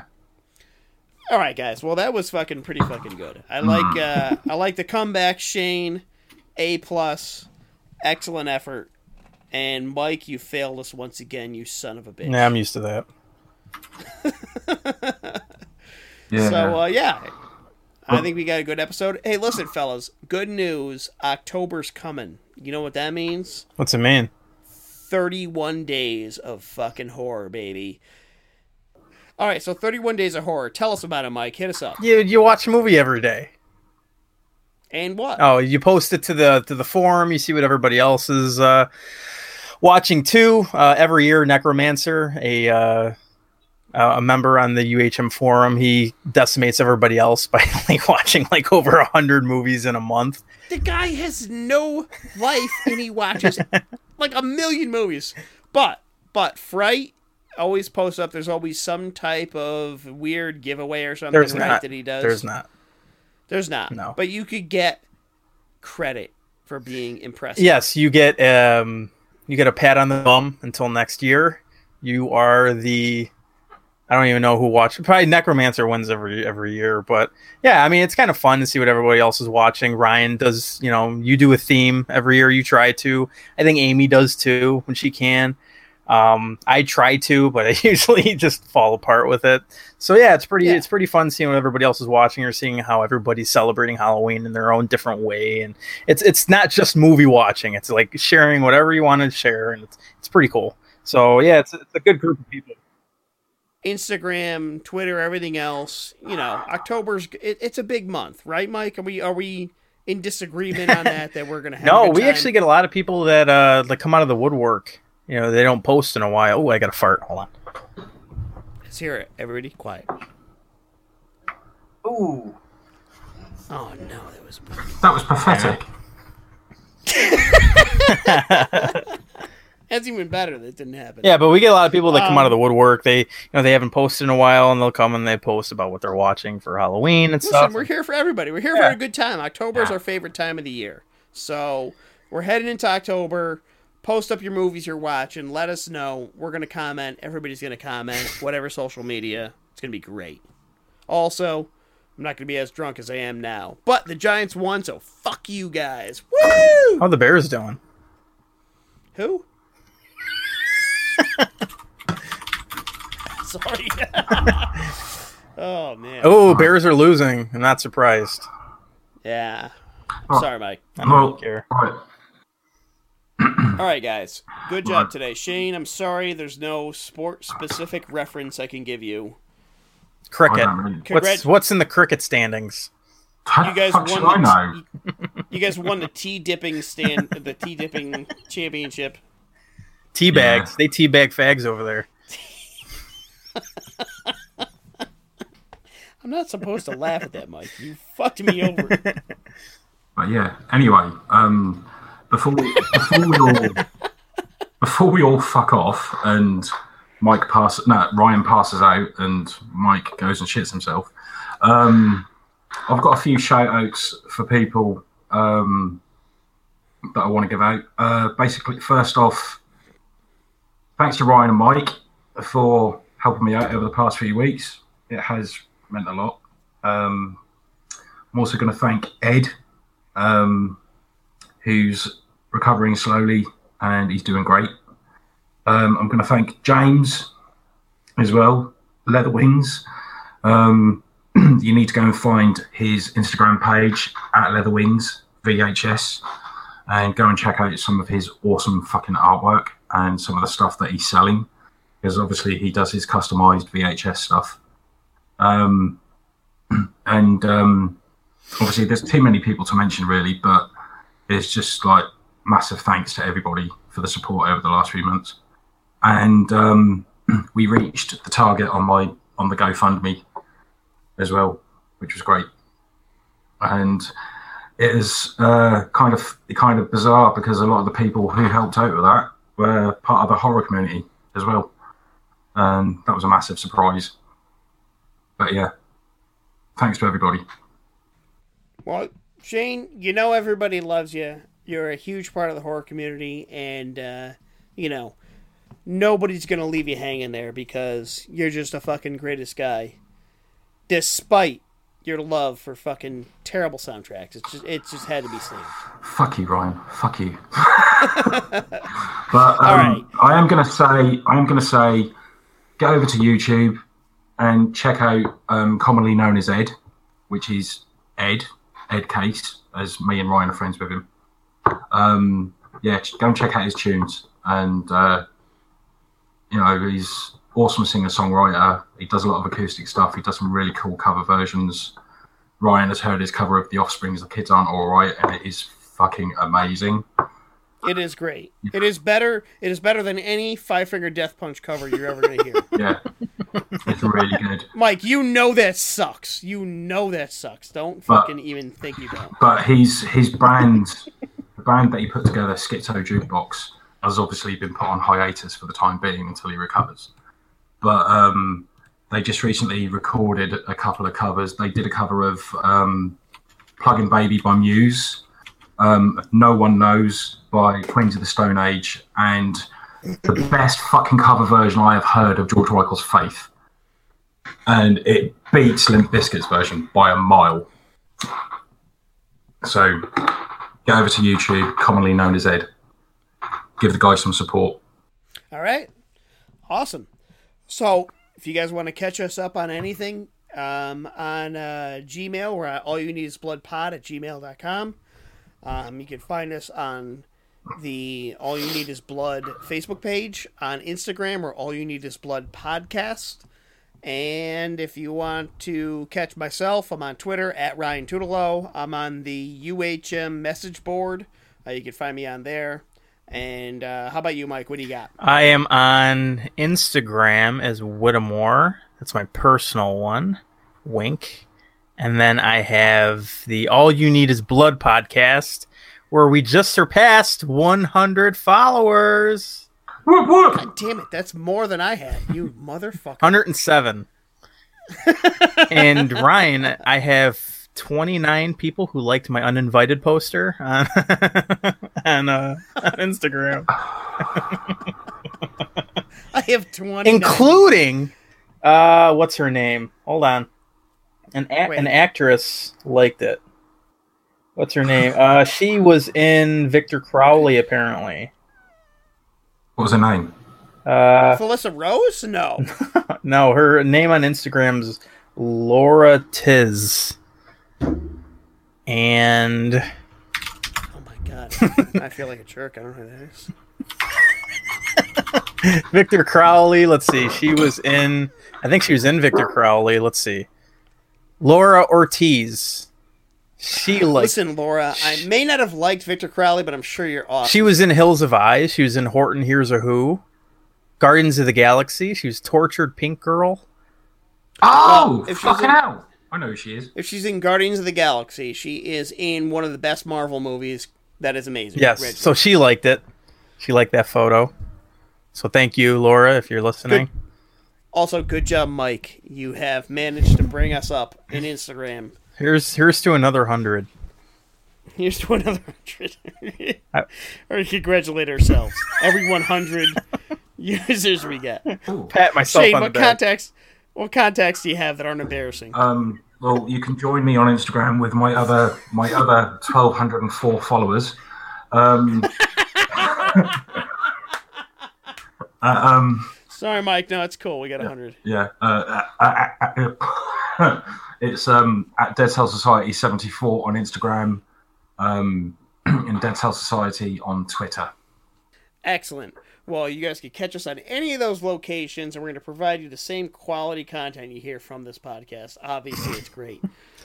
Don't say that. No one's gonna listen. Thanks for joining us, and I'll just say bye for now, guys. Thank you. Later. Goodbye. Shane, you just completely fucked us. You're like, oh, that's cool, Mike. You got 100 guys? I have 1,200.